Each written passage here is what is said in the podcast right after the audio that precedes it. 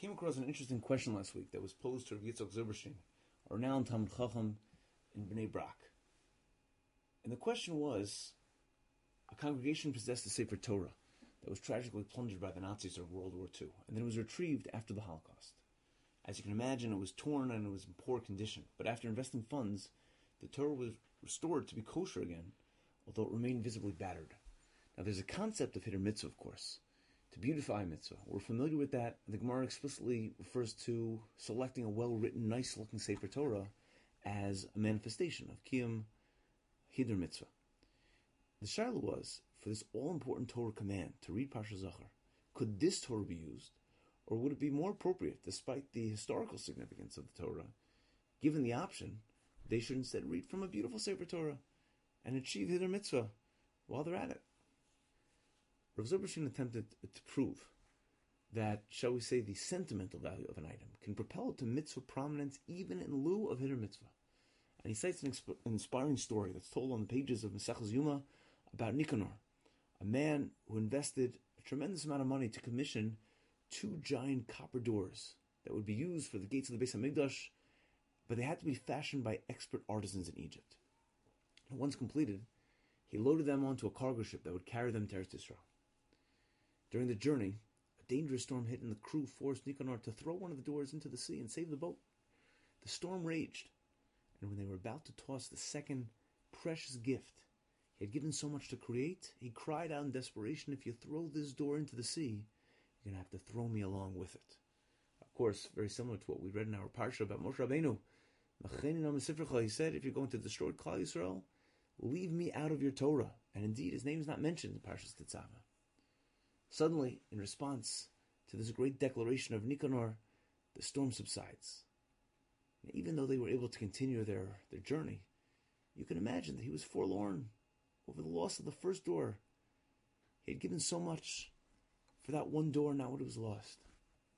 However, when they arrived at the port, lo and behold, the first door emerged from under the boat where it had been floating all the while until they reached the shore and they were able to unload both boats onto the dock, onto the shores, and ultimately bring them to the Har HaBayis, where both became part of the structure of the Beis Hamikdash.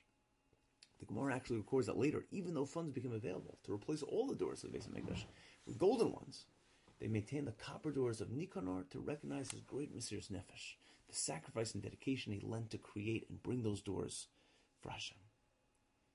Now, from here, reasons of Zilberstein, we see that perhaps sometimes an item of lesser value may be used for a mitzvah instead of a more expensive one when the historical significance lends itself to the cause. Likewise, a Sefer Torah rescued and restored from the flames of the Shoah carries a unique symbolic meaning that can trump, as it were, Hider Mitzvah, even using a more finely penned or mint conditioned Sefer. I'd like to take this one step further. My humble opinion, the psak can be supported not only in the way Rav Zilberstein justifies overlooking the mitzvah, but on the contrary, use of the Holocaust Sefer Torah itself brings the thrust of the mitzvah to the fore, such that it is enhanced not aesthetically, not externally, but essentially. Listen to the rather striking words of the Rambam when he explains the mitzvah of Zachar that we perform every year, immediately before Purim. It's a free translation, mitzvah 189, Kuf Peites of 613. We're commanded to remember how Amalek was quick to attack us, and to repeat this. Retell the story constantly, verbally arousing us to battle with Amalek and encouraging the Jews to hate them, so that this sentiment is never forgotten, nor the spirit ever weakened, even as time passes. Continue the rhetoric to maintain the hatred, just as Shmuel Navi aroused the people against Amalek before heading to the war against them, as we read in the Haftorah today. Now, the tone is surprisingly sharp. The content may be uncharacteristically inflammatory. On the one hand, the Rambam infuses an emotional purpose and focus into the technical act of reading Parsha Zachar that we make such an effort to attend. Perhaps to support Zilberstein's position, the Nazis, whom the Rambam would most likely deem a Amalek for their desire to annihilate us, their imprint was left quite clearly on this Sefer Torah. To unroll it in shul, for all to see, abused and demeaned, albeit redeemed, is indeed the visual cue that is appropriate in conjunction with the reading to arouse the feelings to be engendered and are meant to be engendered by the content of this mitzvah. The image of a tortured Torah, symbol of a tortured people, supports the essential purpose of this morning's mitzvah. But on the other hand, the Rambam beckons us to wonder, one week after a converse threat and the accompanying fear, how are we to understand in America what appears to be our own day of hate one week later? What, what really is going on here? So to be sure, there's no comparison whatsoever to be made. But consider two points. Why does the Torah command us to harbor this undying hate from Amalek? So, number one, in Beshalach, we're told that Hashem Himself, until the end of time, will call no ceasefire in this war, Milchama Hashem B'Amalek Midur Dor. That's indeed how our Haftorah this morning begins. There's an everlasting, every generation, a war that Hashem Himself wages against Amalek. Hashem remembers what Amalek did. He is immutable. We are not. And so we require reminders to stand up against the physical and ideological Amalek of every generation. Their existence perpetuates Chillul Hashem, which is everything we stand up against. We are charged at this current time to retaliate with Kiddush Hashem, not with weapons, not even with torches. But ultimately, if it is God's fight, it remains our battle as well. A friend of mine once quipped, I never use the word hate in the free way that people use it regarding someone they dislike or food that, that, that a food that's not their taste.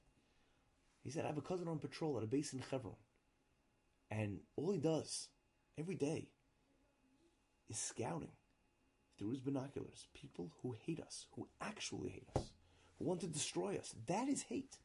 Any lesser content for the word hate diminishes the existential threat that Eretz Yisrael and Am Yisrael face together. Our attitude towards those who want to kill us ensures that we never become complacent or blind to that reality, such that we might accept the status quo and be convinced that there are those that those who hate us are actually victims and that the Jews are mistreating them. Unbelievable as it is, despite the chain of terror and murder that keeps going every week, there's so many people under that illusion. In the words of Shlomo HaMelech, Kamayim panim apanim kain lev ha'adam. Emotions reflect the heart like a reflection in water. We have to arouse ourselves in this way so that we will be mindful of the animosity against our people. And for one more reason as well to inspire Purim, to enter the day, to read the story we know so well, and to think of how it reflects our reality in every generation. B'chol dor vador, Om There's always a Haman, there's always an Amalek out to destroy us. And when we consider that despite the venomous anger and the insightful rhetoric we hear, the great hatred that is reciprocated towards us. All the more so is the miraculous history of our people, the perpetuation of our heritage. Because as harsh as that hatred may seem, Hashem will always be there to preserve his people until the war against our enemies has finally been won.